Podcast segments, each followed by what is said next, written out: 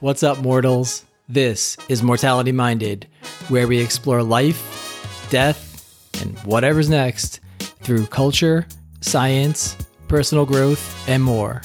I'm your host, Thomas Gaudio.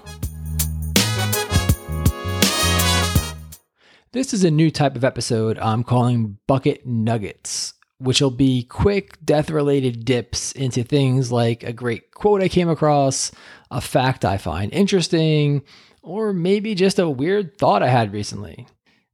And I have no shortage of weird thoughts, so I'll have plenty to choose from. Today I'm going to explore a nugget of wisdom from Stoic philosopher Lucius Annaeus Seneca, commonly known as Seneca. Yeah, he's achieved single name status, kind of like the Adele or Kanye of philosophy. I'm reading a book of some of his writings called On the Shortness of Life, but the excerpt I want to talk about now is from a collection of his works called Morals of a Happy Life, Benefits, Anger, and Clemency. Hell of a title there. Before we get into it, though, here's a two cent overview of Stoicism, which I'm only just learning about, so my explanation will probably be on the oversimplified side. Stoicism is a Greco Roman philosophy that asserts that practicing virtue in other words, leading a life of moral character, is necessary and sufficient to flourish in life. It may sound a bit high minded or pretentious, but Stoicism is meant to be a practical philosophy applied to everyday life, not confined to academic abstractions and debate. It's also very different than the definition of the word stoic that's become common, which means showing indifference to emotions such as joy, anger, and sadness. That's not what Stoicism is about. Part of what Stoicism is about, though, is death, specifically, how we should think about it. In the excerpt I'm going to read, Seneca, who was a Stoic philosopher born in Spain during the Roman imperial period in the first century CE or Common Era, uh, in this in this excerpt, he speaks to how we can overcome our end of life fears. He says, "But what is it we fear? And then Seneca puts the following in quotes as if someone else were speaking quote, Oh, it is a terrible thing to die. Unquote. Well, is it not better once to suffer it than always to fear it? There is nothing that nature has made necessary which is more easy than death. We are no longer coming into the world than going out of it and there is not any minute of our lives wherein we may not reasonably expect it. Nay, it is but a moment's work, the parting of the soul and body. What a shame it is then to stand in fear of anything so long that is over so soon. Okay, that's the excerpt. Uh, pretty straightforward. I don't necessarily agree with the idea of a soul we may have souls, we may not. There's no scientific evidence we do, but that doesn't mean we definitively don't have one either. And that's my view as an atheist leaning agnostic, anyway. But overall, I think it's great advice. Basically, don't fear something that's inevitable and only lasts for a moment. Though, uh, a small bone of contention here, not to completely undermine his argument, but I'm not sure it's the moment of death people fear so much as it is things like being sick and in pain leading up to death. The idea of having potentially wasted you know your life uh, not being who you truly were and then running out of time uh, you know and or the possibility of not existing anymore and being forgotten. And technically we don't know how someone who's dying perceives time what we experience as a mere moment from the outside may feel like uh, much longer to a dying person, right? In the same way that any new intense experience often feels like it lasts much longer than it actually does. Like when you're talking to someone you don't want to be talking to, and uh, or you just run into uh, and you're having an awkward conversation. Or for me, I think of uh, the first time I went skydiving, which was insanely intense as you can imagine. And I was uh, shitting myself, um, to put it mildly, on the way up there. I was kind of oscillating between um, overconfidence and just uh, stark raving fear. Um, and at so, I, I kind of settled in the middle somewhere. I was feeling good. We are up in the plane. We are like rising up to I think about thirteen thousand five hundred feet. We we flew. We jumped from, and um, I kind of uh was. I guess I was feeling good in that moment. And uh, it was a tandem jump. You know, jumping with a professional skydiver strapped to your back. Um, that's part of the rules, or they were anyway. Back, you know, when I when I, when I did this for the first time, I think it was like two thousand. I don't know, three, four, maybe. And um, so I'm feeling pretty good. I miss. I guess I was putting off a, a vibe.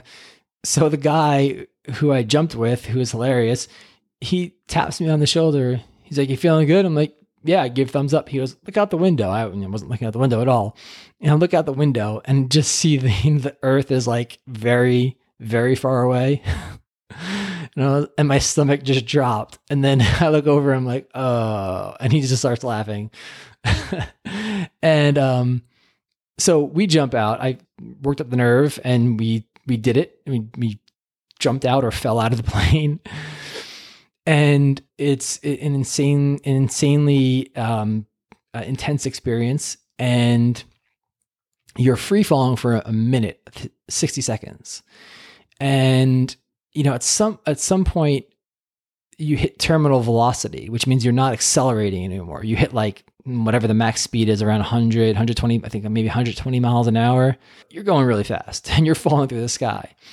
And but the here's the weird thing it's all weird and you it's it's it's incredibly loud because you just you hear the, the air is rushing by you and consuming your ears and uh I, remember I couldn't really quite look down. I, I, I didn't have the nerve to look down, but at some point I did. And what struck me was it seemed as if I was stationary and the earth was coming at me. I it was the most bizarre sensation.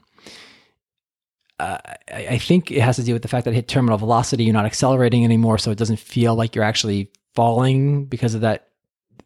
You're no longer accelerating as an increasing the speed over time. You're just you, you have hit a, a max um, rate of velocity. I think that's why that that is. But the other bizarre thing, and this and this gets back to my point about you know um, this idea of time dilation, is that uh, as I'm free falling, I, I, I think you you just it, it's overstimulus to the nth degree. You can't really process anything. You cannot think in that moment. You cannot make any kind of conscious rational thought. So something happens in, in your brain. It feels there's no conception of time. Like I didn't feel like I was it was fast or slow. You're just I guess you you're you are 100% in the present. So it doesn't feel like time is passing. There's no other way to say it other than it feels like eternity whatever that may feel like. It just feels like this eternal moment, like, oh, time doesn't exist. As as incomprehensible as that sounds, that's how it felt. Uh, and it's it's a feeling that will always stick with me for the rest of my life.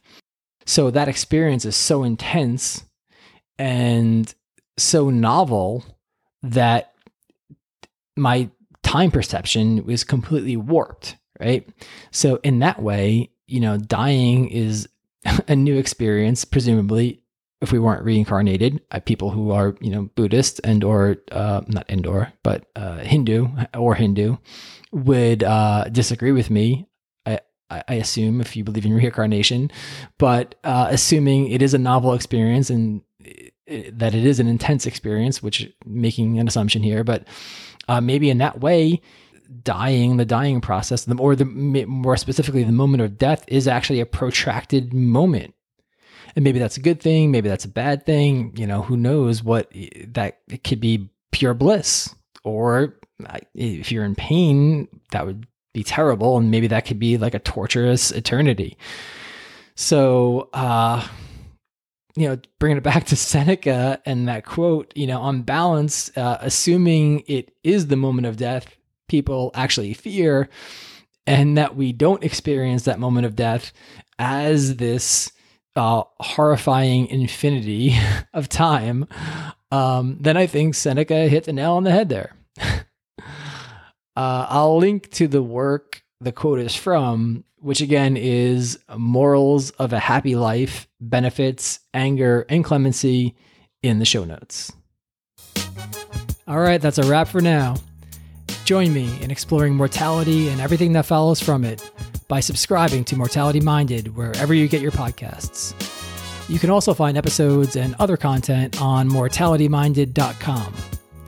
If social media is your thing, I'm at Mortality Minded on Instagram, Facebook, and Twitter.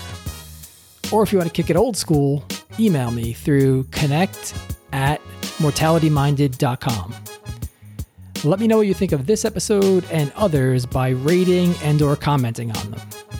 Your feedback is much appreciated and goes a long way in helping make the show better for everyone involved. You, the guests, and me alike. Thanks so much for listening. Until next time, stay mortality minded.